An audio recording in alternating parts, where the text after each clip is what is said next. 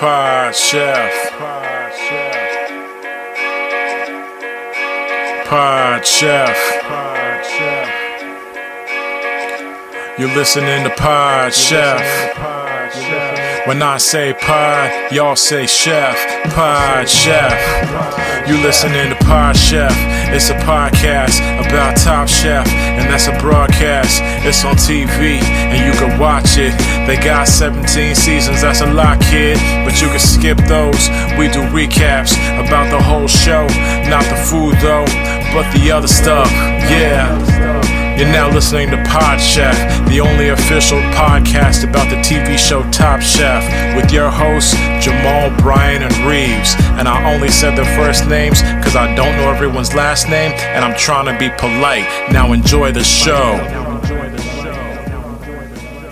Welcome to Pod Chef, the official Top Chef podcast. I'm your host Jamal. With me is Reeves. Say what's up. What's up, everyone? What a day. Exciting episode. Third Mike is also here. Brian, say hello. Hello, I'm here. I'm wearing yellow. It's a really nice Mhm. day. Mm.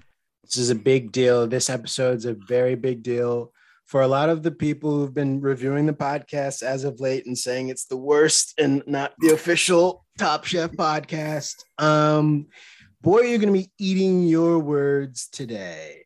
And for the people who often, you know, skip forward from our comedy bits and just go right to the Pod Chef recap, you're gonna you're gonna feel dumb if you skip this time. You're gonna want to actually sit here and listen to the opening segment because it's pretty interesting. Wouldn't you say so, Reeves? Yeah, we have a lot of listeners that hate the stuff we do at the top. They say it's not funny, not related to Top Chef. Well, now you Mhm. have to listen because Yeah. this is the interesting part. Yeah. And um, like we said, um, this is a podcast that Tom Colicchio is making us do. And if you have bad reviews, send those to Tom Colicchio's Twitter directly. If you have good reviews, put it on Apple Podcasts for Pod Chef. Um, let's get into it. We have a special guest here today. Um, doesn't need an introduction, but I'm going to give him this brief introduction. You know him from Top Chef. Trust me. You know him from Top Chef. Oh yeah. Trust me when I say this. You know him from Top Chef. You also know him from other things. He also just released a book not too long ago. Let's welcome to the show, Dale Talde. Yeah. What up? What's going on, fam? How's everybody doing?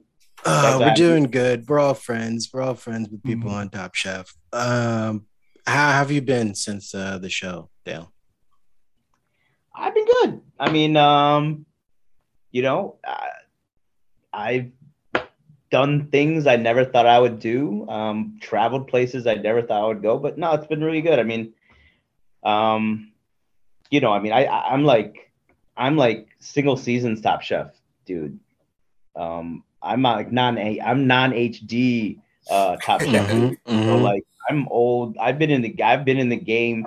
I was on Top Chef before they even had like circulators and Mhm. uh, uh, immersion circulators and um, you know like liquid nitrogen. I mean Mhm. that was like you know that was like first. I think we were the first season to get liquid nitrogen. So um, I'm I I go back. So you know I've had I've had some pretty cool times there. You know I was in I was in Portland to judge uh, you know uh nine, 18 season 18 so that was Mhm, really cool and met some really cool cats but um yeah i mean i love it. Like you got i mean i watch every episode. I've watched every season. I i know a lot of people on it. Um so it, i don't know man. I still love the show. I think it's an amazing um i think it's the best culinary um cooking show out there. So That's i'm what we hyped i get to watch it. I get i'm hyped i get to talk to you guys about it because um it doesn't get old for me Wow, awesome, awesome.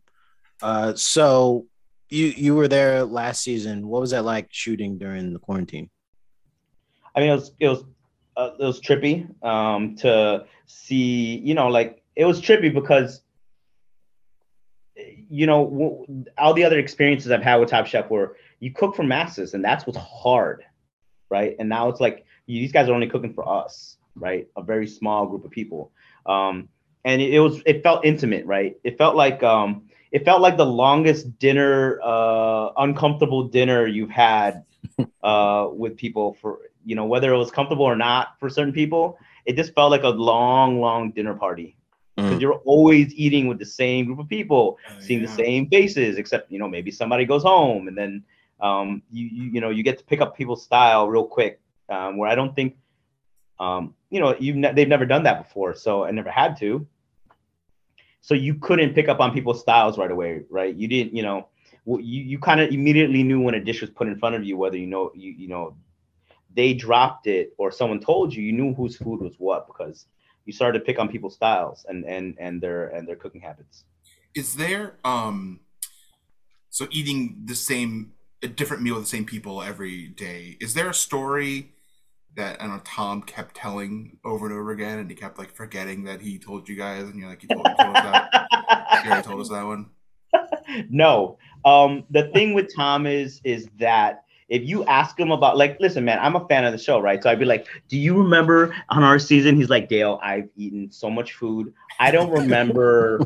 I barely. You're lucky if I can remember like, you know, I can remember. I'm, I'm lucky if I remember what I ate this morning, let alone you're talking about you know a dish that was this you know um that that's the thing with Tom. It says that is that and and with a lot of the a lot of them, it's like trying to reminisce with Tom and Gail and Padma with some you know moments you'll they'll remember, but like so they've been you know they're going on 20 seasons. How could they Yeah. remember all this stuff? It's just so much food and so much. But you what you what you do get is when they say this might you know when they do remember something, it's impactful. You're like, oh wow, you know Do you Yeah, that that was. uh, that must have been good if you remember it. is that sad to like I eat so few good meals that when it happens, I'll know it forever. And if these guys I are eating good meals in every your day, mind. and they're just like, this is just No. another good meal. No, I no. I mean, it, sad. You got to rejoice in the way these guys are balling out. Think about that. Think about how good they're eating. That like some of these things don't even move the needle. Yeah. You know, yeah. like that's how ill their their diets are. Like they're eating at the. This is the crazy part about like you know last season we couldn't eat out right. Last season we couldn't eat out. We couldn't be going to everyone's restaurant, so a lot of them catered food to us, right? But like in Houston, think about like think about how many ball that everyone knows they're in town. Like you know, you start Yeah. to hear you start to hear murmurings. Oh, Mm. Tom and Padma. You start to see them around town, right? And then all of a sudden, it's like people are reaching out on their Insta. Eat here. Come and come and eat here. Yeah. You know, the hole in the walls, the barbecue joints that's that's personal to this person. The Indian restaurant that's theirs, right? The Thai restaurant, the Laotian restaurant. All these little hole. They're getting all these recommendations, and it's not from like, you know, their Twitter fans, right? It's like Yeah. from like yo, this dude got a Michelin star, so he knows what's up. Mhm. so he's, Yeah. he's telling them what to eat. So like, you know, they, they're getting so many. You know, when we were in Portland, um, was it Peter Cho has a restaurant out there? I, I'm, I'm, I hope he, you know, I hope I didn't butcher this, but he, my birthday, I had my birthday when I was out there. There must have been 45 dishes on a table in this hotel that he got. He had so much food, he had to go ask the hotel to get the luggage dolly Wow. and they double stacked it with the boxes they had and dropped it. And he was like, "Listen, he couldn't he couldn't break that like quarantine, but he was like, "Hey, this is you know these are hand pulled noodles. These are my this is my whole Korean fried chicken with ramen spice." Wow. That happens to them on the reg. You know what I mean? We were the, we were there to see it for a one season. This happens to them every single season, everywhere they go, every single time. So Okay. So, so based on that, is that one of the reasons why because they're they're the dishes they're eating are so high level? Is that why everyone gets punished and almost sent home immediately if they just cook them chicken? yeah, why, why you why you pulling chicken breast? Yeah. Unless I mean, except for Buddha. Yeah. Yeah. Yeah. We- that's the thing that happened this he yeah. crushed it. But Yeah. he just didn't cook a piece of chicken or fry a piece of chicken. That's true. the but- only way people get away with chicken is if it's fried. Okay. Only way, right? Because even like, oh, I made a curry, it's chicken thighs. It's like, yo, man, I had this for family meal for like Yeah. 25 years of my Yeah. life in restaurants. Like, that's literally every family meal. So Mhm. everyone's hating on it. But when it's fried chicken, you're like, oh, I, I, I can I can get down with that. They get Yeah. the Um, pass. except when Buddha did that thing that was like, you know, when he made that, and not to detract, but like when he made that dish this season, that's a warning. He, that was like shots fired. That was Yeah. like, people, if you were cooking next to him and you saw him pull that off, you're like, damn, That, Yeah. yeah. We've that was straight out of core. That's what I uh, felt. Claire- that was straight out of core with Clare Smyth. Yeah, I thought he was I going didn't he home. I didn't know he worked there, and when Oh, I wow. found out he worked there, I was like, "That's where he got his chops." It's Mm. probably elsewhere, but like you look at that, that his food is very representative of the kind of stuff she does, and it's, I mean, it's pretty baller. Yeah, Right. What do you Yeah. think of the contestants today versus when you were on? Do you think it's do you think it's like maybe easier than it was, like challenge wise? Or do you think it's only gotten No, harder? much, much harder. Yeah. Yo, man, we were go. We like my first season. There was like, I'm a line cook. there was people who were like, Yeah. That's true. said, I'm a line cook. I'm Yeah. a sous chef. Now it's like, hi, I'm so and so. I have two Michelin stars. I've been nominated for James Beard nine years in a row, and I've won. I've won it twice. yeah, That's the kind of. But you know what? I'll say this though. That doesn't mean automatic. This competition is you need to be a certain breed of person um, to succeed in this.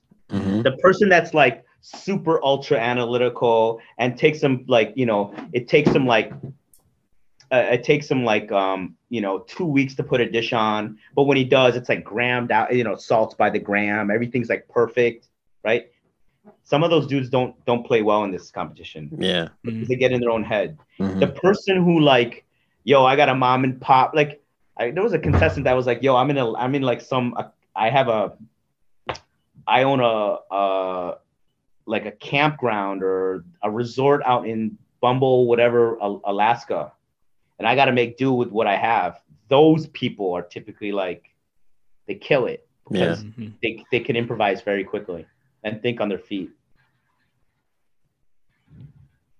Speaking of, uh, do people ask you about butterscotch scallops a lot? And have you made them? Have you made it work, or have you just never Yeah. touched it? No, again? no. Listen, man, I, I can make it work. I, my proportions are wrong. I can make that Mhm. dish work.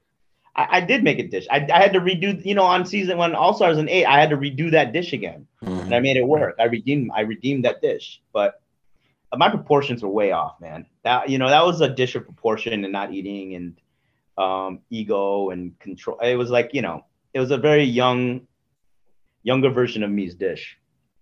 Yeah, Um, it because it seems like scallops are kind of a cheat code. Like it seems like scallop, like if you make scallops on Top Chef, you're probably good. Like it seems uh, like. Do you think there are certain things that, as long as you don't like totally fuck it up, you're probably gonna be okay? Listen, there is cheat codes to this, right? And it's like you have to understand how people eat and how people taste on this show, right? The person who's the person who's like, I love to, I love the simplicity of beautiful heirloom tomatoes, peak season with a little bit of fleur de sel and uh, this beautiful olive oil. Yo, man, my mom could do that. It's called shopping. Like you're a good shopper. Yeah. You know what I mean? That doesn't translate. That doesn't translate. Of course, when you're out to dinner and uh, you listen, if you're in the Amalfi Coast or you're in Florence and that gets served to you, and you get this uh, bistec Florentina, and it's like, you know, the worlds collide. It's like this is like the, this is what Italy is about, right? The most beautiful, simple stuff. Not on Top Chef. You know, when people are tasting one bite of your thing, of your dish, and just a bite, right? Impact what's going to make the most impact, right? So uh, Tom always says it. He goes, "Don't be don't be mystified by salt, fat, acid, and heat." And you know, and I'm like, okay, well, I am. So I like it. you know what I mean? Like, Yeah. I know, I know what you're saying, Tom, but you know, it's why you love. I don't know, you guys. You, where do you guys all live? Are you guys all across the country? Me and Reeves live in DC. Brian lives by you in New Jersey. Well, I used to live in Brooklyn for a long time. Now I live in New Jersey. Oh, have you guys ever gone to like the halal cart? Dude, I stay. Halal carts see. in on 53rd and 5th. I was Brian- just telling. I was just telling these guys I ate halal for lunch today. Too much spice. Stomach hurts a little bit. So that's why you love it.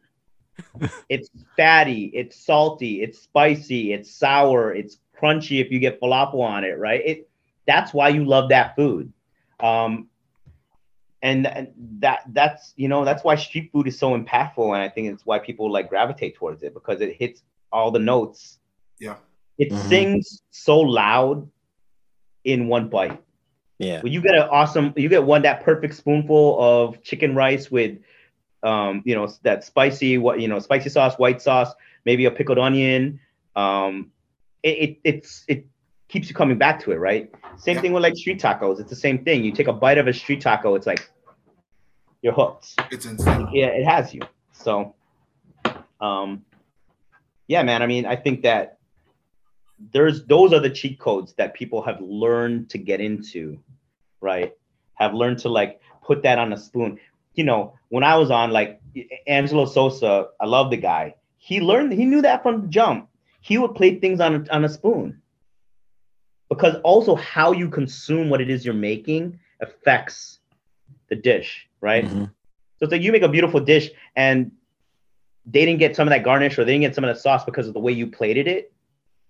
You failed. Yeah. But in a quick fire, if you're just taking one bite of something and you put something on a spoon, it ensures they get everything that you want in one bite. So That's smart. And those are the kind of the cheat codes that we've learned through the years of, of, of how to of, of this of this show. Hmm. Speaking of cheat codes, uh, changing the subject slightly. Back in October of 2018, Uh, you got to give- you got to give the commencement speech at the Culinary Institute of America, the other CIA. Yeah. What is something you know now that you wish Youngdale knew in 1998? Um, Could be anything. The in in the question that Jamal wrote down, it says in the cooking industry, but this seems open ended. So it Yeah, it's not open about ended. cooking. I'm opening it up. Anything that happened. Yeah. Um, I think you choosing a mentor is very important, Hmm. and choosing who you look to uh, to uh, model your career after is very important. Um, I, I, I, and travel and traveling is is like the end all be all. Like I think traveling while working and being in other countries is like that gives you so much so much bigger of a picture um, than anything else can give you. But choosing a mentor, I mean, you know, when you're in culinary school, it's like they, you know, they pound you, they pound this idea in your head of who these leaders are our industry are. Um, you have to decide on your own who those people are, you know. And I, like to be honest with you, 95% of those people were white. Yeah. So you grow up in a you grow up already in a European style of of a European style of, of cooking. Um, this brigade system, and I think it takes it takes some strength and some like individualism to like um, look past that and say, okay, well, you know, Leah Chase is has been cooking for 90 something years she might not have run a brigade in her kitchen, but her fried chicken is the boat is the is dope, and her restaurant makes money. It's been open for however long, you know. Mhm. It's looking at those, um, those others, the others. Um, it's not always fine dining. It's not always this crispy white Bragard apron. It's those people who um, are impactful, and I think that was something that, you know, when I graduated, I was like 19, so I kind of didn't, you know, I wasn't in it as as long to make those decisions or to to know better. So Mm. Do you think Top Chef makes because they present guests as like this is a person you should like model your food after, like Ripert or like Bourdain, like Bourdain when he was there. Are these people that like seem legit to you, or are these like Culinary Institute people that kind of um are just like the people that everyone kind of knows? But they, I mean, are, it, it's a mix. I think I think I I just I just think that diversity is so important Mhm. in the culinary world, right? Diversity. Um, you know, I never saw someone like me. They never presented anyone that looked like me, right? Martin Yan was like literally the only the only Chinese chef that was there. Um, and like there's grandma, you know, there's Chinese, like there's amazing Chinese cooks that are have been doing it for, you know, and it's it's such a uh, a different style of cooking that needed that needs to have that type of representation, right? Mhm. Um, so, yeah, I just think they've done a fantastic job of getting more representation, of diversifying. But um, yeah, I think we all. I mean, listen. I mean, that's how long ago I was. Right, there wasn't any diversity, and now it's like there's tons of diversity, which is great. Yeah, no, we, we we talk about it on our podcast how there seems to be this season at least there are two white men who Yeah. struggling to stay on the show, which is great. We, we get people come in and bring like because like usually Top Chef is just like I'm classically trained, I'm French trained. Here's this, here's this. When like people like Damarr come on, they're like, oh, like my food is like I know it's as good as this stuff, and it's not like this hoity-toity. And it's stuff that like everyone likes. I think that's like, like what you were talking about, like hits all those things, and it's not just like Yeah. one of Yeah. the mother sauces and like a piece of you know, it's like different. Yeah, and listen, at the end of the day, technique and flavor are always going to be the the what makes you know your technique and the way you season things and the way things taste are always going to win you, right? It's going to going to win, right? Um, but there are more techniques and more there are more techniques and flavor profiles than just mirepoix and the way European dining has, you know, kind of thrown it into your face, right? It's why you why when you go eat it a French restaurant, you don't blink. You don't blink when you get the check and say, "I know this is probably going to be expensive." But when you go, when even my own people will say, "We'll go eat at a Filipino restaurant," they'll say, "It's good, but it's expensive." Stop saying that. You got to stop. If you don't, if you don't stop saying that, then it gives everyone else. It gives white people the, basically gives white people the okay to say that same stuff, and that has to stop, right? Whether it's in the black community, Asian community, South Indian community. I mean, you hear from them first, almost, right? We will almost the our our, our culture, our community will almost say it first. It's great, but it's a little it's expensive. Why do we have to say the but? It just say it's great. Mhm. Put a price. Stop putting. Stop equating. Um, you know, stop. Stop expecting lesser of uh lesser of our food Yeah. even though it tastes fantastic. You love it. Yeah. You know? A fried chicken can be forty-two dollars. It can be. It can be. So you know, you get fried chicken is forty-two dollars, but if you go to a French restaurant, you get like poulet whatever that's been roasted, and they put like a you know their you know natural jus on it. All of a sudden, forty-two dollars doesn't mean anything. Yeah. Yeah. But that fried chicken has done you you brined it, you've sourced it out, you've broken it down, you've brined it, you've marinated it, you found a way to fry chicken and keep it super hot and crispy. It's almost harder to do than that other stuff. Yeah. But why is that lesser than And it's luxury food. It's like um, no one goes to a Lamborghini shop and complains about the price of the Lamborghini. They either pay the price or they don't. Yeah. So it's like if you if you want that in your food, just pay the price. Lamborghini. Is that your car reference? Lamborghini? Lambo? I'm sorry, Ferrari. I'm sorry. What do you want? I, What I do you don't know. Just Aston like Martin. What do it you just- Jamal had a big poster of a Lamborghini up in his dorm room. I took so- it down right before this. Uh, well, it was the green. red one. neon and green. It was neon green. Yeah, Yeah. And, it had, and, it Yeah, yeah, had, and it had and it had the woman in the bikini on it, right? the same neon green bikini. It's a match, yeah. Mhm. Dreaming one day. I like Jamal, you will get that Lambo. I promise you. that. I man. like that. I like that. Wanna go back to your Reeves, do you have a Jamal? question? Yeah. I was just gonna say I, we really like your your show, the top recipe on Bravo TV. I was curious if do you do they send you what the recipe is, or do you just watch and you figure it out, or do you like text Damarr and you're like, hey, how did you do that? I, it, was, it was it's all three of those things. So they sent me the recipe. They said, "How could you make this easier? How could you make it faster?" And then you talk. You kind of like they you, when you get the recipe from the chef. Mm. So I'm getting murdered right now. If you guys know, if you guys have TikTok, I'm getting killed right now on gumbo. I love it's. I love. I'm getting murdered. People hate me right now. because of the way that you did it.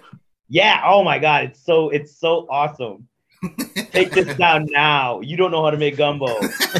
Like, Yo, man, this is her recipe. Yeah, you got input from Yeah, her. this is her recipe. and like they don't they don't understand that like the parameters of this, right? Like Mhm. they want it to be made in like less than 30 minutes. And it's like you I told them, I was like told the people that the you know, I'm like, yo, you can't make gumbo in 30 minutes. So like then make a version of it. And then I was like, okay, well, I'm gonna make a version of it, but you can't call gumbo. They're like, we have to call gumbo. And I was like, well, I'm gonna get murdered. And that's exactly what Exactly happened. what's happening. People are like, this is turkey soup with greens in it. I'm like, they You're marched you out there to get I don't- murdered. but I don't. But tell me what the difference is between that and gumbo. Yo, Yeah. I mean, so listen, you know, I told them I was like, yo, her roux. You know, and that's the thing about gumbo. It's the roux, right? And they're like, yo, you know, she's like, and her in their show, she's like, yo, you got to make this roux. It's gonna take you like an hour to make this roux. I'm like, I can't do that. Like, I literally Right. cannot make a roux in an hour. It this is against what the rules for this whole thing is. I have to make it like friendly for someone to make. But uh yo, there I'm getting cr- I'm getting crushed on it. I love it. And like I have TikTok as a voyeur only, and it's oh all these people on TikTok that are crushing me. but I read it all. I love it. I go through all and You I like consume I it like all. Oh my god, I love haters, dude. You don't I respond? you don't do the Durant and respond to them. Mhm. On my Yeah, Insta, I do. On my Instagram, I like all the. I love when they when they shit on me. I just like every single one. Like, Oh, that's gotta kill them inside. Oh, I know. They're just like, "Fuck this dude." I Oh, hate he's dude." liking it. He's not resp- He's not giving me all the attention I want. Oh, No, but when I want to get petty, boy, I'll get petty. I'll get petty. I am. I am Durant petty. They're coming am for the Durant- god. I'm They're like, Durant "Gonna come with the Westbrook petty. oh wow. Durant Westbrook petty. That's how petty I get. Leave a crappy review at my at my restaurant that's not valid. Like, listen, I I know I'm here, so I know the guest that leaves a review that's like, I wasn't vaccinated, they didn't let me in, and then they gave me a one star review, and then they trashed me. Yo, better not leave your full name on that review. better not find a you know. And I, dude, I did. I found like four people who left crappy reviews like that, and I just was like, to them? yo, how's it feel, huh? you like reached out to them? Oh, dude, I went. I found that they had businesses. Copy and pasted their review of my restaurant and left out key details of it and Uh-huh. subbed like because they had like a flower shop. I put flowers in it. Like I subbed all the like the moments of like what the business was and sent it back to them, and then left a review on their things. And this one girl was like, "Oh, she's like, oh, I'm I'm in. I do cooking. I do." She had a cooking channel on YouTube. Oh, boy, I left that review on each and every one of her videos. she had like 13 videos and she had like seven people that saw it, but I made sure boom, boom, boom. And she's like, You're the creep who left all the I was like, How's it feel? yeah. She wait, so she has seven viewers, and you still were like, "I'm gonna destroy." Oh, she I'm gonna tear you up. And good. spent like 30 minutes or an hour. My wife's like, What are you doing? She's like, You're not doing something good. She's like, You're doing something bad. I'm like, I am. I was like, Kick the hornet's King of nest. petty though. Well, since love it. okay, since since since you check names and you know names, I will apologize now. I have rescheduled my reservation at Goosefeather several times, Mm-hmm. and I keep meaning to go, but like I really want to go, but life keeps happening. Please hit me up. Now you guys know. Hit me up. Hit me up. I don't. I don't. It, it- life happens, man. I know. I know it does. It, life happens. So If if I come to Goosefeather, will you walk out and talk to me like like the ch- like I'm like you're like the chef's talking to me, and it's like, oh, I got this for you. This is special for you, and I'll feel like the biggest baller in the entire So you world. get a tour of the space. oh I'll shit! be taking pictures. Man, I I'll need to come you now. the, uh, the secret rooftop. We'll have a drink up there. Oh We'll shit! I am up, all right. I'm coming. Wow. That's okay. No, now I'm let me now- know. Okay. That's the thing that people don't know is that like if you if you if you want to reach out to me on Insta and say I'm coming in, da da da da, I always find that person and say what's up. I send them a drink. I start them out with the champagne. I give them a tour of the space. Uh, you know what I mean? Like, and if they can't get a reservation, I try to make it happen through Insta because to me, it's like this is the way to. This is this is the plug. You know what I mean? Like this is the plug now. Like if someone actually is like, oh, I didn't want to bother you, like that's what Instagram's for. Mm-hmm. Like this is what this medium is for, is to reach out to people and be like, uh, you know, this is a way for you to reach out to to people you don't know. I think that's how I found out how to contact you. That's how I do it, man. Yeah. I mean, I don't, I don't, I don't hold it sacred. I I try and respond to as many people if if it's a valid thing, you know. When it's like a, a Russian bot, hi, what's sexy. Oh, I we- keep falling for those. Yeah, you you Jamal, you have several you have several wives at this point, right? And they're all Russian Yeah. bots. Some would say two is too many. Um, but, But you were collect, you're like you're like Pokemon collecting them. yeah, I got to catch them all. Yeah. There's different kinds of Um, Russian bots that you just want to test them yeah. out. Yeah. Every time I go to the bank to get a new loan, they say you've got a lot of debt.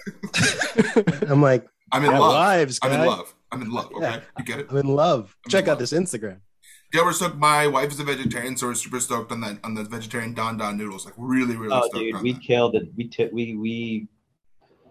I love I love the idea of of um, making delicious food that is uh, vegetarian and vegan. All right, dude, we're we're gonna roll up there deep. Soul, pull up. Yo, I'm. I'm here, man. I love it. Um, can I ask a question now? I've Yeah, asked a bunch ahead. of questions. This is a question that I wrote down though. Uh, I bought your cookbook, and uh, I'm not really into cooking. I try to be into cooking. Um, it takes too long. And um, is there anything from your book that you think I should start with? Like, where should I start? I think you start with the chicken McNuggets, Yeah. our version of a chicken nuggets, All right. because there's also a sub. There's like a sub cheat code paragraph that says, uh, "Make the sauces, and just buy Popeyes chicken tenders, because they're Mm. dope." And I mean, that's that's my my the way I think is like cooking. Like you said, man, cooking's hard enough for people who don't do it on a reg. That like there has to be ways to kind of cheat around this, and like I'm about shortcuts. Yeah. Cooking in real life in my restaurants, that's the one thing, you know, why I always say what makes a good cook and a bad cook is the good cook won't take shortcuts, whether it's in a professional setting or at home. Uh, but at home, it's like, it's okay. It's like, listen, I don't want to use another pot. I don't want to have to clean another this. It's like, take a shortcut if you can. And my book is full of those um, shortcuts. I'll have to do more. So far, I've just uh, went through it and looked at all the cool pictures. Full of cool pictures. Huge Thank endorsement here on cool pictures. Thank you very much. Love the like Brooklyn stoop pictures with like the ladies. Great, Thank fantastic. you. Thank you. Thank you. Is am I saying this right? Is Miss Massoni Massoni still open? No, no, no. I had a um, you know, as as partnerships go, I had I had um a restaurant. I was in a restaurant group with um uh, two other guys, and um at the end of the day, you know, it's we didn't see eye to eye, and um we went our separate ways. We dissolved the restaurants, and I uh, kept them moving. And I'm doing Goosefeather now, and I'm opening. Um, I have a project opening in LaGuardia uh, at the end of the year. Oh, Wow. nice. Nice. Okay. LaGuardia's looking nice. They put a lot of work into it. Yeah, the new head house is uh, looking great. So that's where my project's going to be, and uh, we're excited to kind of get into. Uh, we're excited that LaGuardia is not going to look like, um, you know, rolling into, a, you know, like this is my thing. I used to fly uh, out of the terminal where like literally the only coffee you can get was out of uh, Annie's Pretzels. Mm. So like we've all been there like five five o'clock in the morning, uh, rush to the airport, and then you're like, oh, I need a cup of coffee, and like legit, you're getting at a pretzel, st- a pretzel, and you're like, hey, do you guys have almond or soy? And she's like, excuse me. I'm like, never. so like we have got, it. we got sweet mustard. Do you want that in your coffee? we have Like, cinnamon fuck it, sugar. dude. We dust these pretzels with. I'll give it a Uh, shot. Fuck it. Then you get that coffee and you run on the plane where everyone's smoking. Yeah. Yeah. Yeah, you got to go onto the tarmac, walk up. A, you know, Yeah, that's yeah. kind of uh, that's that's what Yeah. LaGuardia was for a little while. I'm glad Reeves. I'm in Newark now. Newark's a pretty decent airport. It's not fancy, but it's okay. Gets the job done. Um, here's a question: Do you know about the uh, Top Chef movie that's in the works? Me, Yeah. Do you know no, about I'm it? not. I'm interested in hearing it. Well, since Is it you like a say that, Cinemax one? Is it like Top Chef After Dark? There, Well, well, no, there are is- some dark subject matter. yeah, there's some dark Yes. stuff in it. Um, but this is a Top Chef movie that you know we are somewhat comedy related uh, performers, and we have uh, a Top Chef uh, draft pages of the movie that's in the works from some of our friends. You Would you tell like to hear? Tom, the- Tom, Tom Yeah. wrote this. Tom, Tom was wrote it. Tom, Tom- it's inspired by Tom. Yeah, during the is- during our last rewatch season. Tom was sending us script pages because we had something Mm-hmm. to do. So he was sending us script pages of this Top Chef movie he wants to get done, and we read them, and some of them are pretty good. Mhm. so the question It's a little is, confusing. Um, the pages weren't, you know, sequential. they, they didn't make sense, but it really didn't. you There know, are you can thousands see of pages, too. inspired. It's huge. Yeah. It's Massive. really his his all of his mind thinkings in one movie, Is it like the Manifest in Seven? Basically. Mm. basically. And and Like like this movie's one part, but he's like, you can watch it in seven parts. Mhm. Yeah. So the real question is, I'm Reeves. I don't know if you still have the copy. Do you want to hear the opening of the movie? yes. Oh, for sure. Of course. How could I not? I'm so intrigued now. Nice. Yeah. Okay. Okay. Great. Reeves, do you have I, it? I do have the pages again. Tom sent them to me directly. He was doing that to me all last season. Um, so yeah, let's just get into it. This All right. is this is the opening scene of the Top Chef movie. So, Top Chef, the Colicchio cut by Tom Colicchio. We fade up on a dingy small apartment in Los Angeles. Tom, parenthetical, our hero, wakes up in a haze on the floor a bottle of Jack in one hand and a spatula in the other. Tom is a young man in his 60s who is attractive, has cool style, is very smart, and all black people want to be his friend.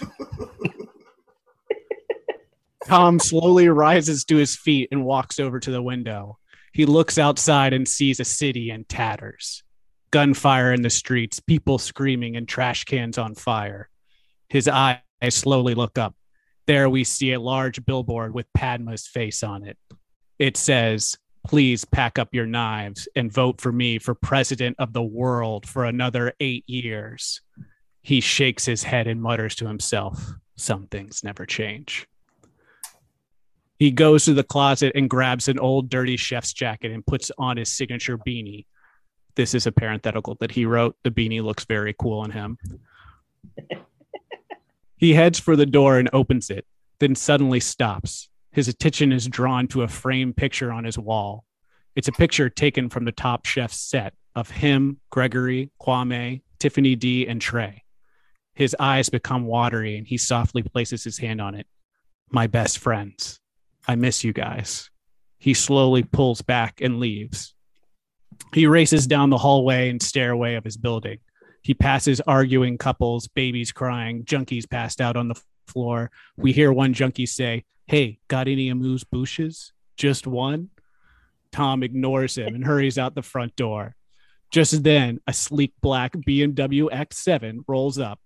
The passenger window rolls down, and a Cuisinart, this is a robot, Cuisinbot 3000 leans out the window. Cuisinart 3000 is an all white robot, kind of like Eve from WALL-E, but more evil. Cuisinart 3000, you have 10 seconds to enter the vehicle, humanoid. Tom, we chef. Tom reluctantly enters the vehicle. They drive off. And that's the scene. And that's the intro to the movie. And that's just the intro. Wow. Wow, I am so intrigued. This this can go in so many direct. This is I mean I'm Oh, just- trust me, it goes many It does. directions. Very confusing directions. Yeah. wow. Wow, this is like Blade Runner. Mhm. Um, I am not I am legend. What's the the robot the robot Terminator. one? I iRobot? Robot. I Yes. Robot, Robot. yeah. I Robot. It's Yep. almost like Tom was maybe watching those movies kind of when he wrote this script Yeah. and put it together. Took a lot of inspiration from a lot of movies and some of these Mhm. scenes that we Uh-huh. got. There's Yeah, like, there's a lot of like connection to some of these. Uh, Mhm. these are good. We can send you the rest if you want. You can read it Yeah. on your Oh, be great! I want. I'm waiting for the German Shepherd to like. The German Shepherd goes by Tom's side. Trust me, you don't want to hear about the torture scene. Oh, torture Yeah. scenes, right, right. Yeah, torture scene's terrible. If this happened, would you want to be in it, and would you want to play yourself or somebody else from Top Chef? Of course, I would. I'd want. I'd want to. Of course, I, well. Um, I'd If like to play. no Angelo, object. Money's no I'd object. like to play. I'd like to play Angelo Sosa. Oh. I'd like Okay. to be Angelo Sosa, or Hung, because I've been I've been mistaken for Hung or Sheldon because apparently we all three of us look the same.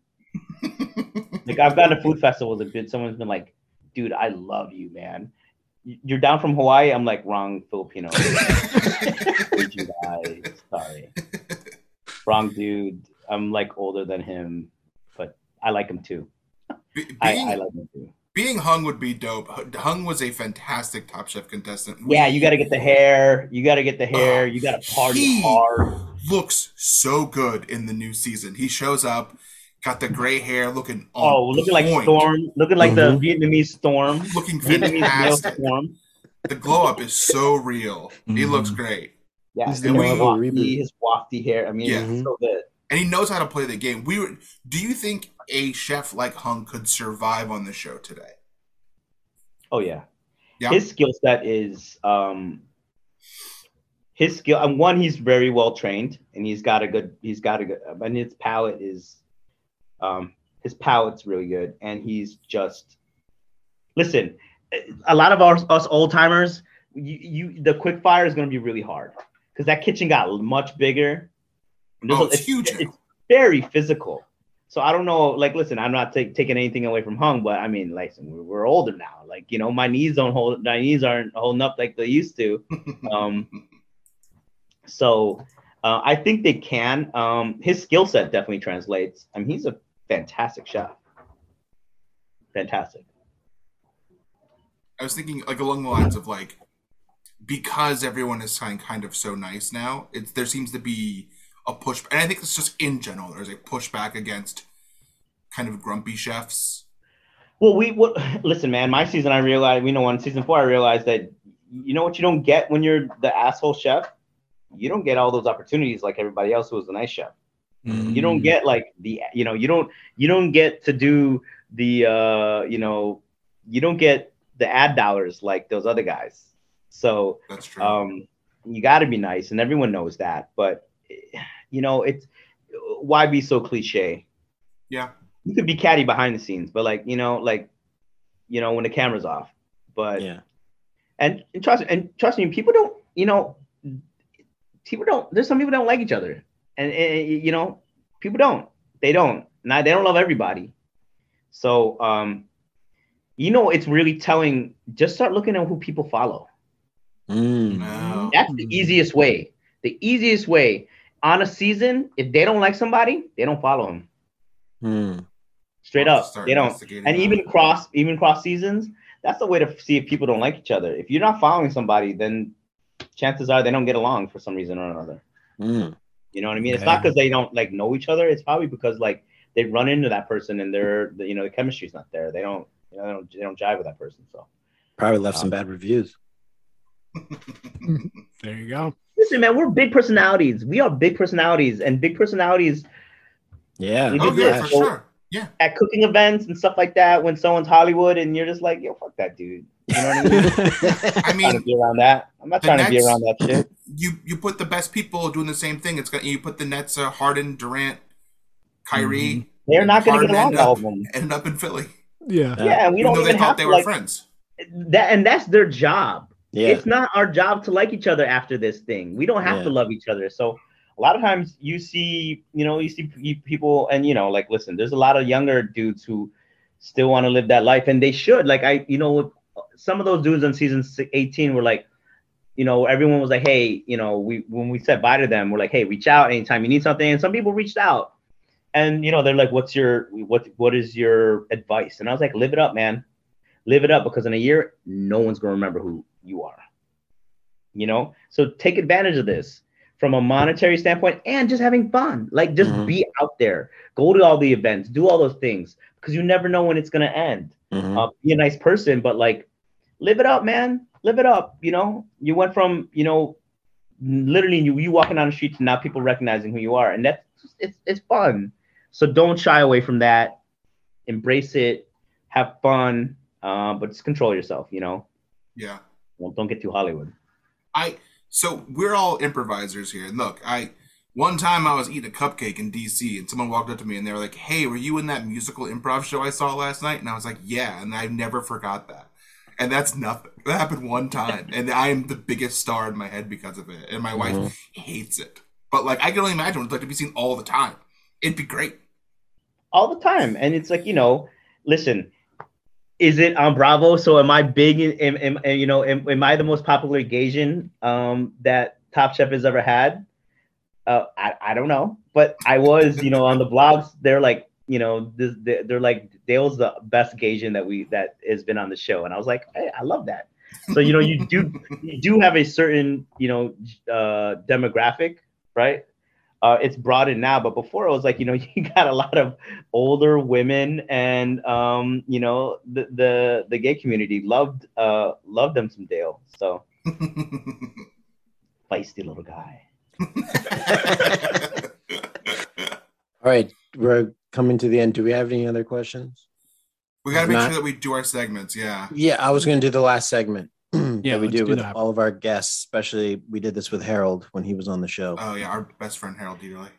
Uh, this is a segment called uh, Add Foam, Debone, or Send Home. You can do this before Chef I prepared for you. Do you want to do Chef's I Prepared first? Yeah, let's do that first. Okay, well, No. let, us do Chef's I Prepared for you. This is a segment Brian wants to show week. off.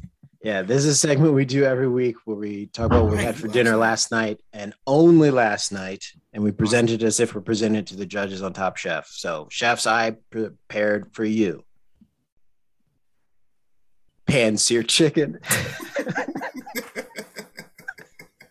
This is a sauteed standard. sweet potatoes, and roasted broccoli with garlic. We got to Every get a count. We got to get a count. So Dale, Jamal has done this, I think, every day for, I mean, what the past two years. Two Yeah. Yeah.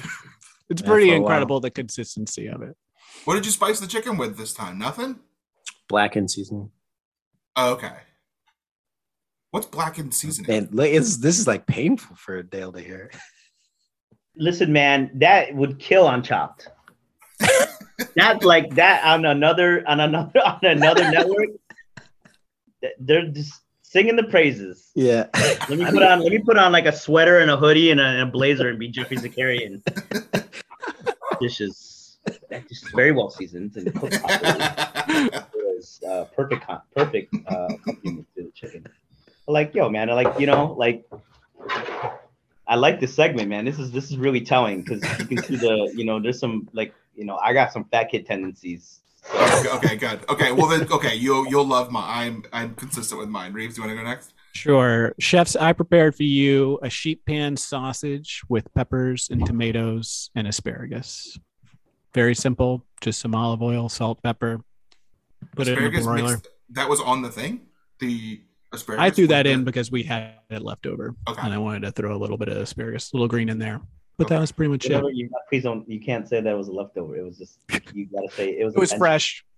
It was intentional. You have to say, Yeah. you know, I, I, I love the almost, um, almost uh, bitter quality that this uh, and green, you know, freshness that this asparagus brings to the dish. Hmm I knew that it was missing something, so that's why I put the asparagus. Boom, You and boom, onions. dynamite.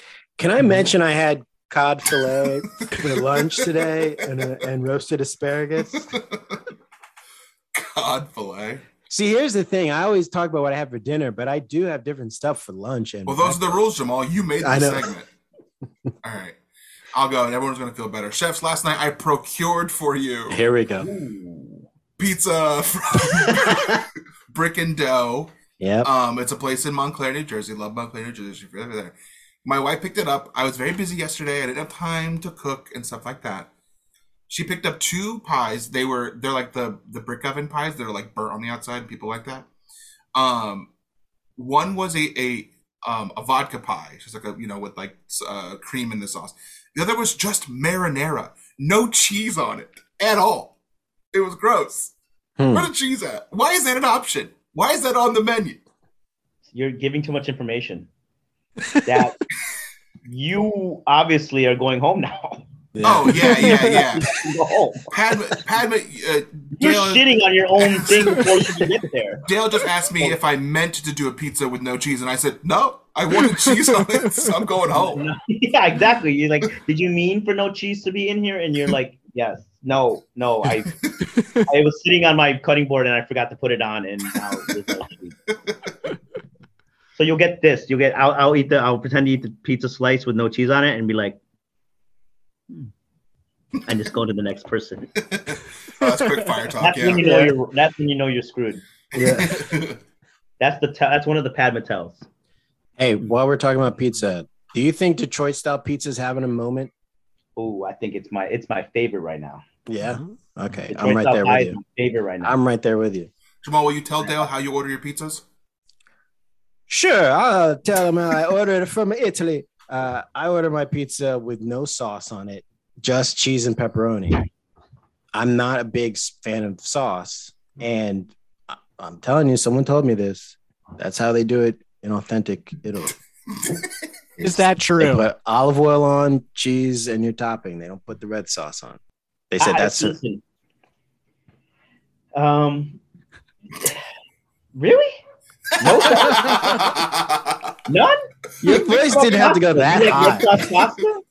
You I like red sauce pasta? pasta. I do, but on my pizza, I don't like. I just, I think I, you know what it is. One time, a long time ago, a pizza place put way too much sauce on, and Brian loves that, but love it just it Give was swimming in sauce, and I was just like, never again. And then, like, my dad often would order pizza and like watch them at Domino's and be like, just dip the sauce ladle in, take it out, and just spread it around. Don't, don't pour sauce on. So I was like, it's stuck with me. Oh man, I feel like you're you're you're you're spiting your uh your. I feel like you the, the revenge the revenge that's happening right now over that is intense. But hey man, listen, how I, nobody listen. At the end of the day, nobody's here to tell you how to eat your food. You Except for Brian. That's true. I don't I don't hate on that. Like, listen, if that's how you like it. I mean, I do love the idea of sauce on the side, so Mhm. you control it. Um, That's So- smart. I like that. I like a that. Detroit because the sauce is on top, and I can kind on of top. And I love that about it. Everything stays so crispy. Yeah. The dough gets rise. It's fluffy. It's crisp. That's my thing, man. I like that. Um, And when I get Detroit, I leave the sauce on. Okay. ooh, All right. I like that. Okay. See, we're, we're we're seeing eye to eye. All right, Dale. Do you want to do your chef I prepared for you?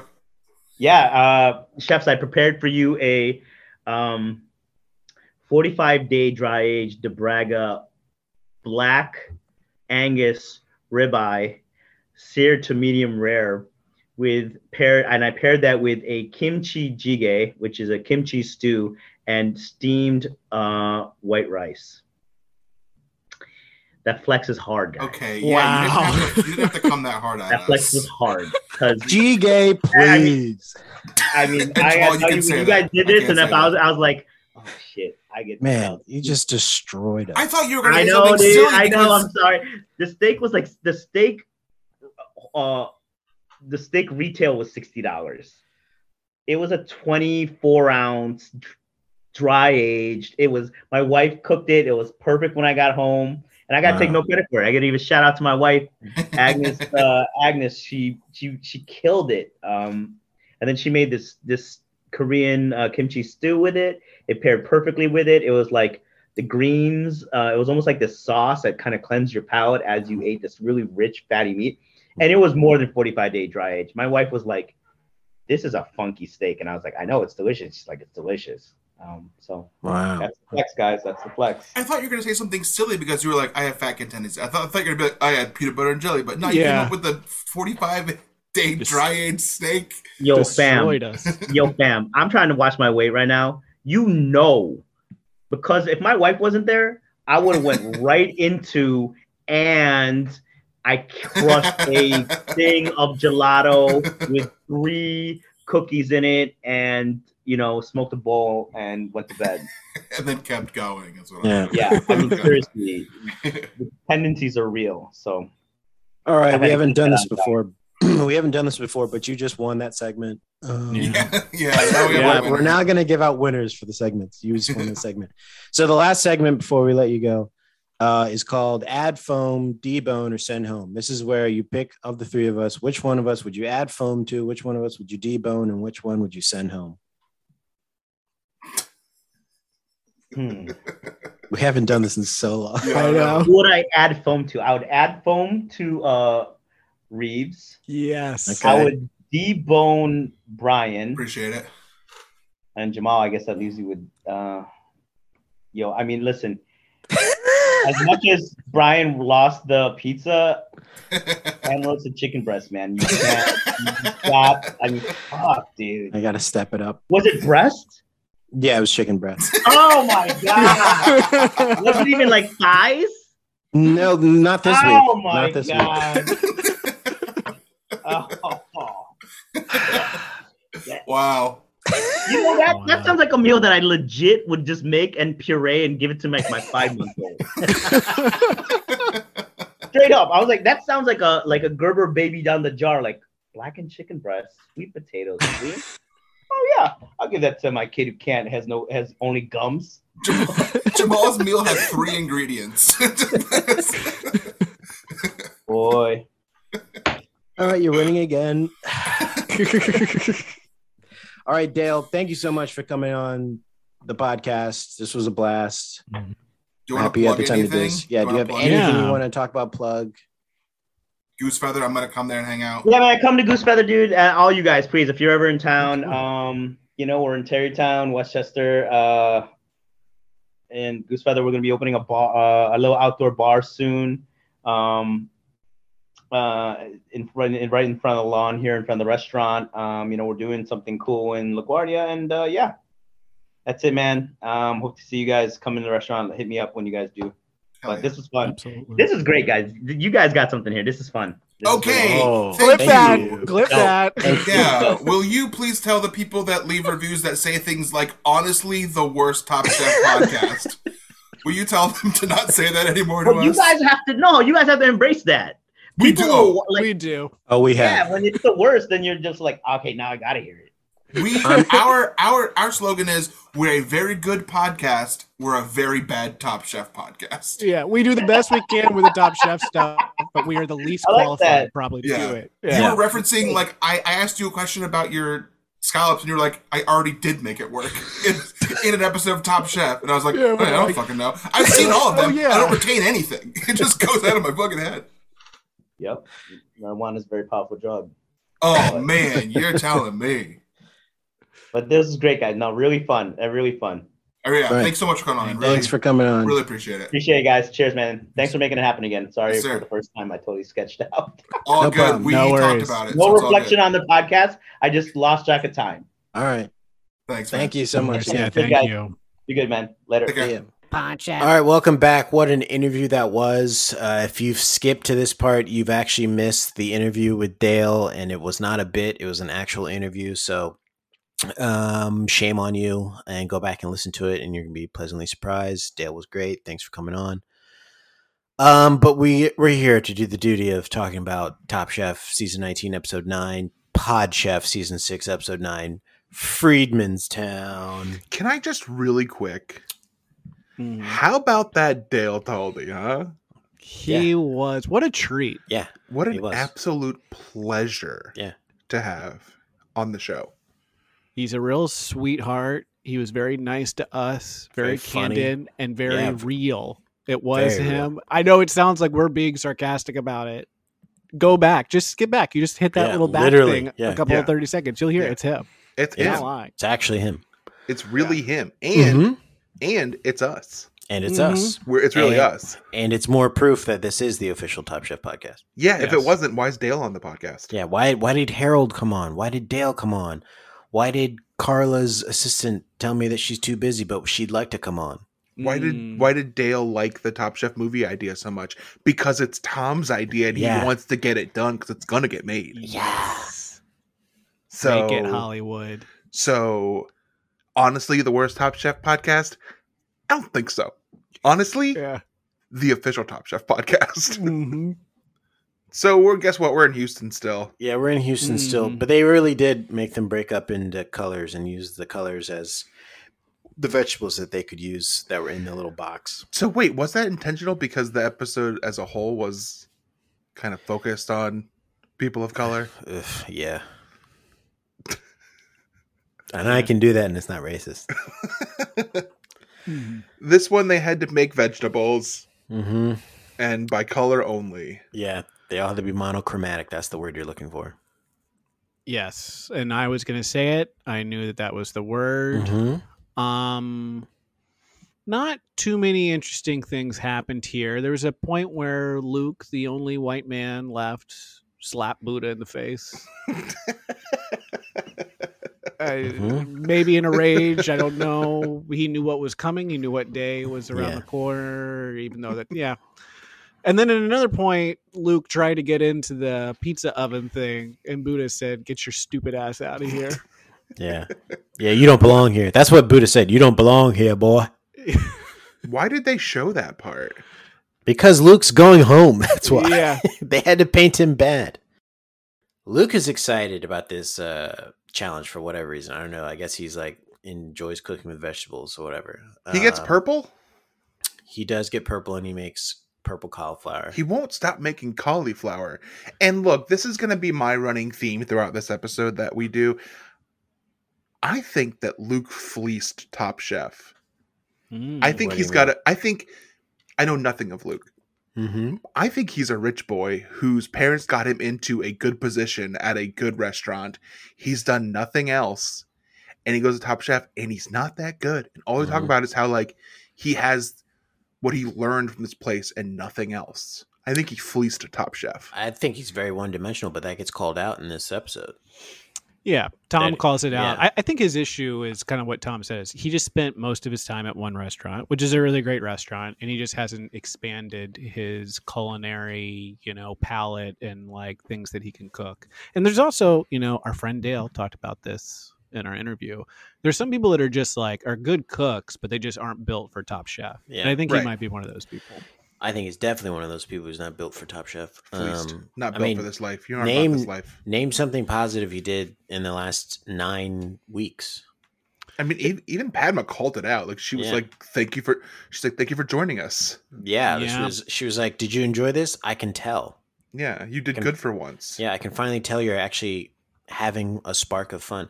Like this is this is a review that I would expect from me. That I mean, because I did get it once at work after I was teaching. Someone's like, "Oh, you are much more fun than you were when you were teaching. I thought you had um, not a funny bone in your body." And I was like, "Well, it wasn't supposed to be hilarious. I was teaching." hmm you shouldn't have to prove this to anybody, but like just show her the report that your doctor has that proves that more than 50% of your body is funny bone. Mm-hmm. Mhm. The rest are regular bone. hmm I get that thing too. It's a lot of times after people would see me in improv shows, they were like, "I didn't know you were funny because you weren't funny in that show." But no, talking to you now, You're funny. very funny. You're very, you're a very funny guy. and I'm like, "Yeah, I know. I'm doing work in the improv show. It's not always funny. I sometimes I have to do work." So you guys didn't like the the, the doctor thing that Jamal's got actual funny bones in his body? You guys didn't like that? Just moved on right from it. Yeah. okay. Let's listen to the clip. Okay. I also want to give an honorable mention. Luke, welcome to the party, man. I'm so glad I got to taste this dish from you. I want to see more of this food in your elimination challenges. Absolutely. Welcome to the party. You've been so fucking bad up until this point, and Yeah. who knew you could actually cook? Wow. I didn't This- know you were a chef. Yeah, that hurt my feelings, and I'm not Luke. Yeah. She's He like, I want to see more of this. I could Yeah. eat this. Yeah, he looked dejected when she said that. And he Yeah. just put a smile on his face. Can you like? He basically got a participation trophy for this one because he didn't even make top three really.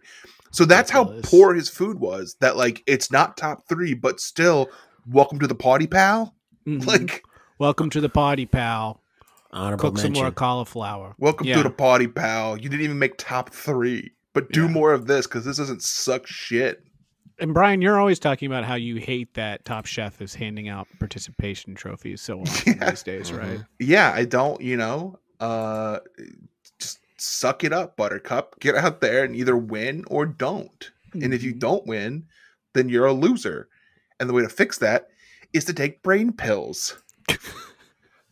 that Joe Rogan sells brain pills. Mhm. You won't be a loser. I don't want to get kicked off Spotify for that comment. Welcome to the party, pal. Uh, you've been bad, and now you're fourth. You're not top three, but um, don't. Yeah, you suck. Go to But Houston, get on Top Chef, uh, make a couple of dishes. Said it'd be a good time. Have a couple of laughs. Mhm. So Damarr wins the quick fire. Um, Yes. and Damarr's looking strong and he's really kind of maybe too too much on fire for this stage of the competition because uh, he's kind of separating himself a little bit. Mm. Yeah, he Brian. is. Is there something to how much Padma was talking about the way that Damarr looks and like expresses himself? She does seem to have a problem with like him not emoting to her standards. He seems perfectly normal.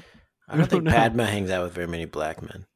Mm. That's what I was- it. It seemed like she was, and this part got cut, but tone policing him in a way. Well, that's what y'all do. I mean, I mean, you cut out the part where you were tone policing me during this whole recording. Hey, hey. so, like, also, no wait, hold on. it. Padma's not white, so don't lump me in there with her. Does it's not a thing you can only do if you're white and if you're like black. It's not one of those dumb things like black people can't be racist. What are you talking about? We're one of the best racists on the planet. Like we'd win awards for it if we could be openly racist. Yeah. It's a Welcome to the party, pal. Welcome to the party, pal. So they welcome Luke to the party, but he doesn't win. Damarr wins, um, and Damarr's looking strong. Dawn and Kwame are back for Juneteenth, and thank you, Dawn, for showing up on time. Yep.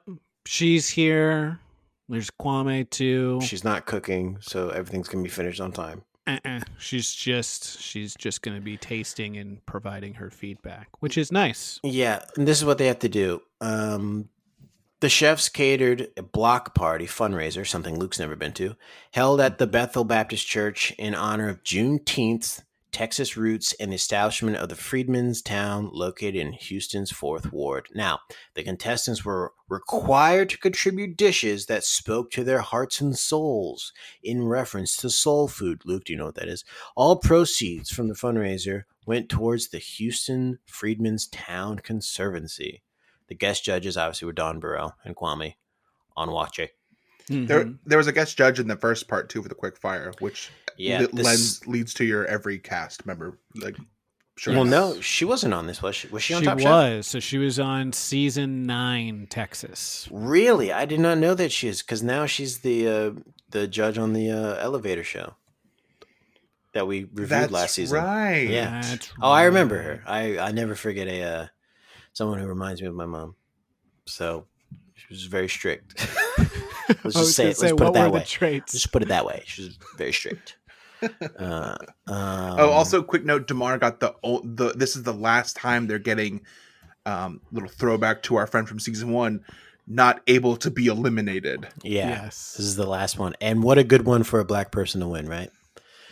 The Juneteenth immunity idol. Um, yeah, So Luke has decided that he's going to make meatloaf for Juneteenth. his mom's meatloaf, which Yeah. she made for him every time he came home from Europe. Mhm. No. From any you. of his trips of Europe, he'd come home, throw his bag down, all his Norseman you know stuff. exact exactly Yeah. you know his axes and stuff like that and his mom would be like here's a nice big meatloaf for you to eat and he was like oh this is what they bring to block parties right hmm and she said i don't know i guess so He sits Shoot. down there and he's shoving in his face, and he's like, "Hey, mom, when is Pa gonna come to dinner?" And she realizes that he doesn't know. He's been in Europe. She puts his hand, her hand on his shoulder.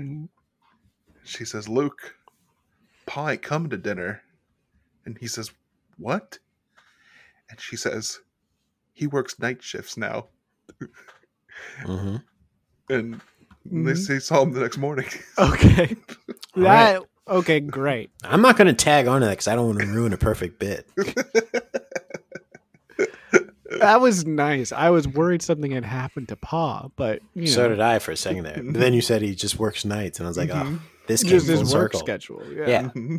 Yeah. And what is he doing working nights? Because in that time, it really couldn't work at night. They couldn't really see anything. So I was like, I wonder what he's doing, but it's probably something serious. Dangerous yeah, too. in CIA.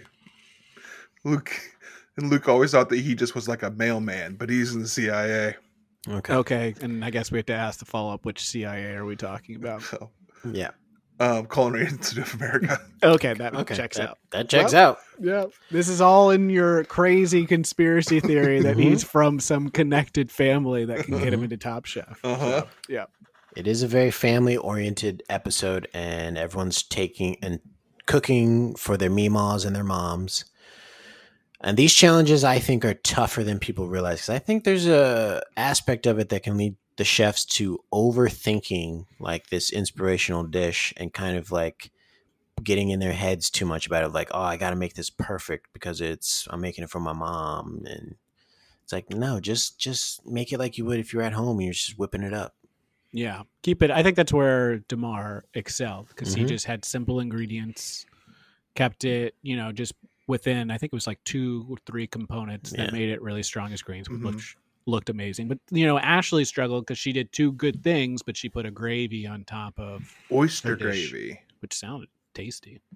I do think it's very, very bold of Damarr just to make greens and hoe cakes. Like literally, those are two sides. Mm, Damarr so serves sides. And And can we talk about something? it. Can we talk about everyone was overthinking it, but Damarr said, "This ain't no thing. I'm gonna make some hoe cakes." Mm-hmm.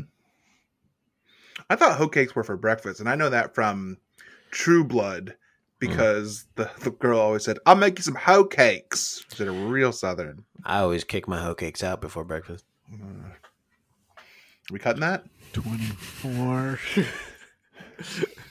I, I think honestly, I think this was my favorite episode for food. It all like That makes sense. It's soul food. Mm-hmm. yeah, it's food that like is attainable to me and looks good and Mhm. probably tastes amazing and they all loved doing it.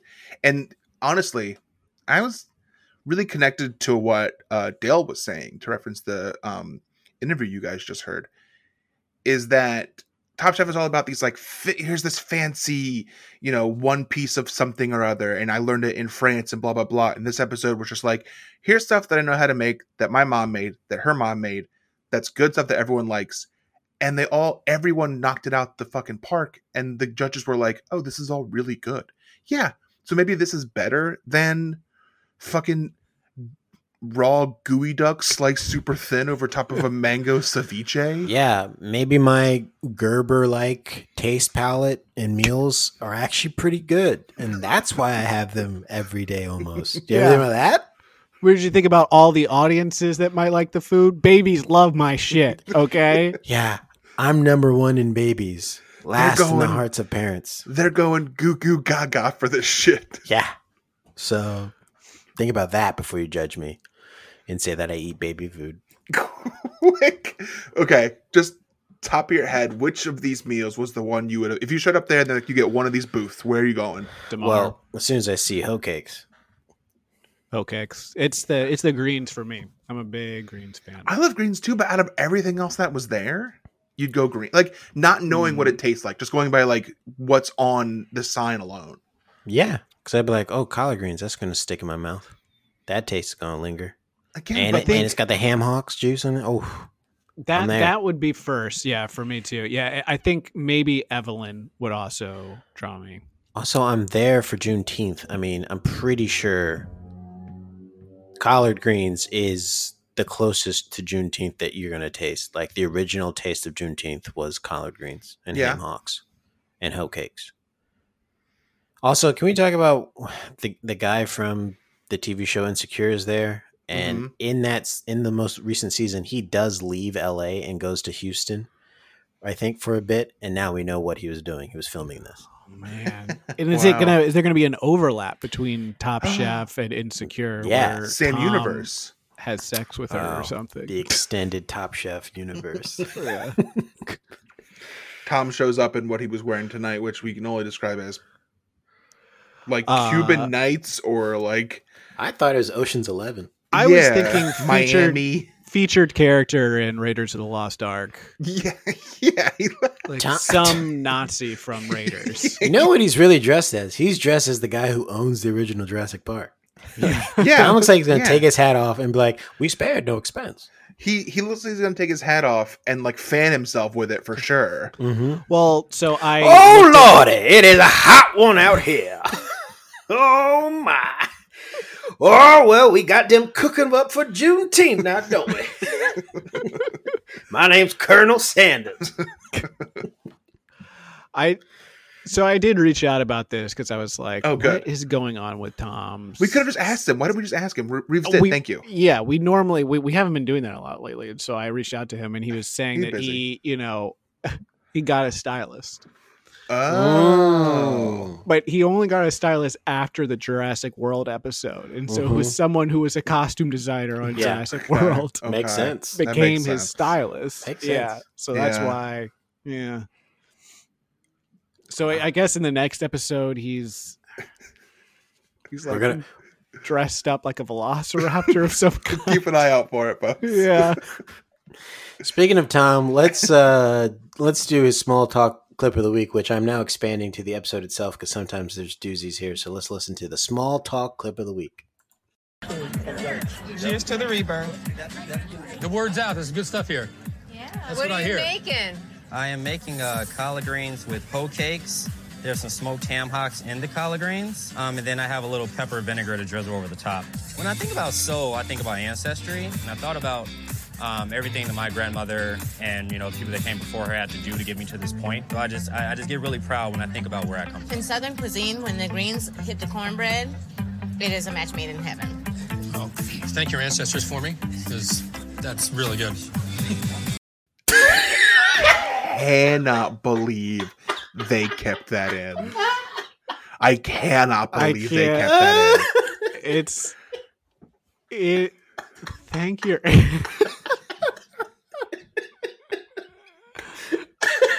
Damarr said, "What the fuck did you say to me?" He said, he said, he said, tell your ancestors to fuck off. Sure, Yeah. I'll tell my ancestors. I'll thank them for for being slaves, I guess, and coming up with this food. For having to make do with what they have. Yeah, I'll be sure to thank them, Tom. yeah. Well, yeah, and you make sure to tell your ancestors to go fuck themselves Yeah. because they really made things hard for my ancestors. Yeah, Oh, you're right. Yeah. As a as a white person, here, this is a quick little note to all my fellow white people out there. As a white person, never ask a black person to give a note to their ancestors for you. It's about anything.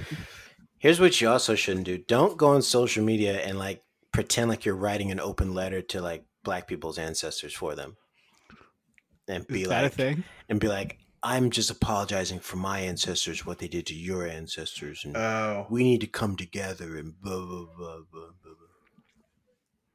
Blah. Hmm. It's not a thing I just made it up. I just don't want white Okay. people to be doing it. Well, and we have a lot of listeners that Yeah. take what we say very seriously on Yeah. this podcast. Maybe so too we do- seriously. Yeah. Yeah, oof. Oof. Foot Clan stuff. I yeah. listen. You know how like Pooh Bear makes honey look and look like it's gonna taste really good. Mm-hmm. Yes. I don't know, Piglet. The way that Damarr just says, and I put some pepper vinegar on it. I want pepper vinegar so bad. Me too. Like, I I got don't know so what it is, excited by that. want I was like, so bad. pepper vinegar. That sounds like two great things mixed into one. Yeah, Pepper vinaigrette. there's no way it tastes good just to like drink it because it's pepper vinegar. But like It's vinaigrette, wasn't it? I think he said vinegar. he right? said pepper vinegar. I thought he said pepper vinaigrette. Let's hear it again. Cut to the end though. How do I do that? I can't do that. It's a long clip. I think it's at the very beginning he says it. Yeah. Cheers to the rebirth. The word's out. There's good stuff here. Yeah. That's what, what are I you hear. making? I am making uh, collard greens with hoe cakes. There's some smoked ham hocks in the collard greens. Um, and then I have a little pepper vinegar to drizzle over the top. Pepper vinaigrette to drizzle over. Play it I again. heard vinegar. Yeah. I'll play it right there. I'm trying to remember how to start the. Smoked ham hocks in the collard greens. Um, and then I have a little pepper vinegar to drizzle over the top. I think it's vinegar. A little vinegar to, to Okay. sprinkle over the top.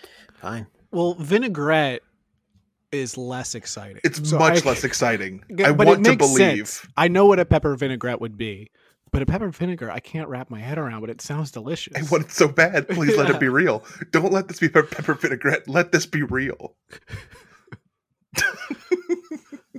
Maybe we ask our friend Dale if he can reach out to his friend Damarr. Yes.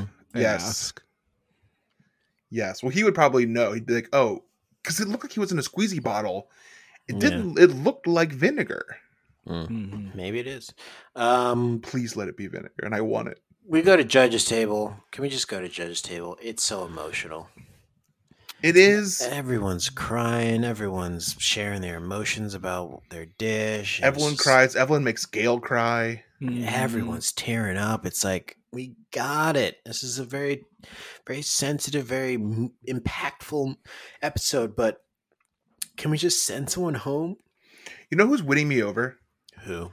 Jae. Jae. Jae. I was about to say Jae. Jae. Jae. And could Jae be doing what others have done in the past where they kind of sit in the middle for the beginning of the season and then they just start kicking into gear the latter half? They figure Smart. out. They figure out how the game's played and they go, Yep. okay, I'm gonna save some of these dishes if I can for later on. If I can just, I know how this works. If I can just play to their palates, and then I'm really gonna turn it up. I could see if someone, an, a Jae sneaking in there if Evelyn messes up. Yeah. Top. Yeah, I but I think I'm I'm at the point now where I I don't think Evelyn's gonna screw up. I think She- she's yeah. gonna win. She's yeah, she's just she's so consistent that it's exciting though. There's a there's definitely this tier. I think after Luke, now that Luke is gone, and maybe once Ashley gets eliminated, I think you have a tier of really really great Yeah. chefs who are all like killing it. Yeah. Do you guys understand their critique of Buddha's dish in that individually it all was very well seasoned, but together it wasn't? Hmm. Yeah, it's hard to tell. You know what it is? It's like, and Reeves will love this. It's like when you have a Harold team full of people who have done improv for a while. They're all very well seasoned, but they just don't go together. You know, the team just doesn't have chemistry when you put them together. Individually, well seasoned. Together, ugh. Bumblebee. Our all- second beats are hard for me to follow. Bumblebee, our coach isn't giving us good feedback. See, he gets it. So let's just listen to Luke go home. He gets sent home. Luke, please pack your knives and go. I'm so sorry, Luke. Listen, it's not over yet. See you in Last Chance Kitchen. Thank you very much. I think this was a really difficult decision that they had to make. And at the end of the day, someone had to go. So I'm leaving with my head held high. And Luke, keep doing what you're doing. I was so happy to taste that corner you turned. So I'm looking forward to you finding yourself more in all that technique you already possess. It sucks to go home. Made it all the way to number seven. Quick toast before I'm out? Yeah, quick toast. I don't know if anybody's ready to leave. I'm just happy to have swam in the same pool as everybody. This is uh, an absolute amazing bunch of people. I'm just honored to be in this group. Fell in love with cooking because there was always an opportunity to learn. Yeah, so he's gone and he goes to face off against Sarah, who now owns Last Chance Kitchen, and he loses, so he's fully out. And finally, someone else is out. That's not on my team. When Luke, is Sarah going to get a shot to come back into the show, man? She's Uh, won like after- five times in a row now. Didn't you guys say it was one more episode? I think one more episode is what Tom said. Um, if she wins the next last chance, I think she gets back. So in. she beats Ashley next week. probably, yeah. Unless I don't know the I- the thing, which kind of the preview for next week seemed like Damarr was a little bit nervous. Yeah, it seemed like Damarr was shooken. Ashley, Jae, Damarr, and Buddha are the lowest right now. I just want you to know Jackson still has more points than everyone except for Evelyn, Mm, and he's out of the show. what a run! Yeah. So. Luke, just keep doing what you're doing. what you just did this day, just keep doing that and don't ever do what you did before ever again because it was just so awful and it really made me sad and I didn't want you to be here and I questioned why you were here and so we had to sacrifice you in Juneteenth. you know, keep doing what you're doing, which isn't good enough to continue on the show, but mm-hmm. at least it's not terrible. So stay there. yeah, I think if I was there, I'd be like, Can, that, "You're hurting my feelings." It seems like she doesn't like him. It seems like Yeah, she generally is like does. glad to see him gone and is like being overtly nice to like, you know, show him, you know, to show him that that she's doing better than him because he got sent home. She's nagging Oh, him. Yeah, like, oh, just keep doing that. You got it. And she, like, oh, she hates him. Oh yeah. And Jae wins. Jae wins. Did we say Jae wins? Yeah, Jae wins. Uh, we said it now. Uh, Reeves, you're in the lead. Brian, you're now in second place. You're not in first place anymore. You're in No. second place, and I'm still in last place. But I'm pretty sure Sarah's coming back in the competition. She's going to win it all. She's I been think- doing the real Top Chef, and the real Top Chef is in Last Chance Kitchen. I think you might be right. I think there's a good chance. I mean, what a if if its next episode is the last one, what a disappointment would it be if she didn't win that last one and got back in? I think she'll get in, but even next week, it's not the last like it's like top five or six. So she's still got a lot of people to get through, even if she comes back. to make it to the finals? No, it's just it's just three people at the most to get through. The finals is usually three or four people. Right, but she's coming back with six people. Yeah, so it means two more weeks they'll be in the finals, basically. It's still hard. Yeah, but she's been doing. There's no challenge they're going to come up with on the actual show that's worse than. Eight. She just had to make takeout food, three different dishes in 45 minutes, for her own restaurant wars. She's done very well. I would say that. I mean, she called it out, but in this Last Chance Kitchen, like she was, she didn't do great. It's just Luke really ate it. And what, what was it? He over salted his dish. Was that He what added was? salt too late. too late, and so it tasted too salty. It didn't have time to soak in. They were And saying even that proves the salt difference you between Luke not being on the show. He shouldn't be on the show. He keeps making the same mistakes. Mm-hmm. Maybe he has COVID. Hey, Well, everyone so out yeah, there, so that's that's the thing is we didn't mention the fuck they're gonna wait until at the week after Jackson is gone to do the blindfold taste test. They Yeah, should have expedited that as soon as Yeah. they found out. That's some yeah, real that like is- yeah, that's interesting. that's Why'd some they do that to you Luke? shit. They Why'd just said fuck you to us. They're like, that seems like mm, yeah. you want a cool payoff? You want to see Jackson have to fucking taste something with his uh, with a blindfold on? No, too bad. Fuck you. You don't. That, that's real heel shit. It's like you want my shirt. You want my shirt. You don't get my shirt. Padma wanted You that done. Fucking Mark. Padma you was marks. like, "Don't give it to Jackson. Give it to Luke." Because I mean, how great would it be if he's like he's given like cinnamon, he goes to taste it, and he's like turkey leg. And he's just like everything is just like so he's, he's like, he's like, I don't know. This is everything tastes so salty. yeah. Tom's foot. Yeah, They It's give like, him is some this- coriander. He's like, uh, uh, a, a felt hat, felt hat. uh, sh- shoe shavings, shoe shavings.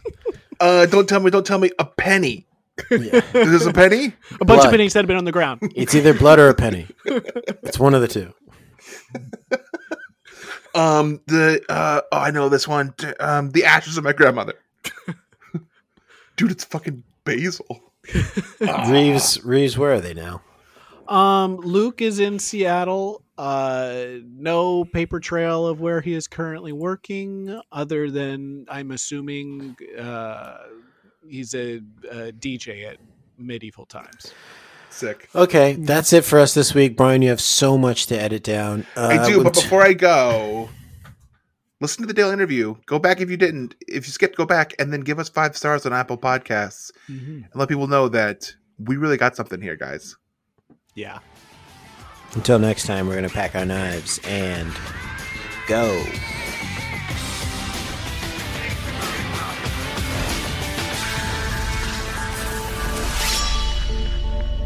But this was fun. Absolutely. This is great, guys. You guys got something here. This is fun.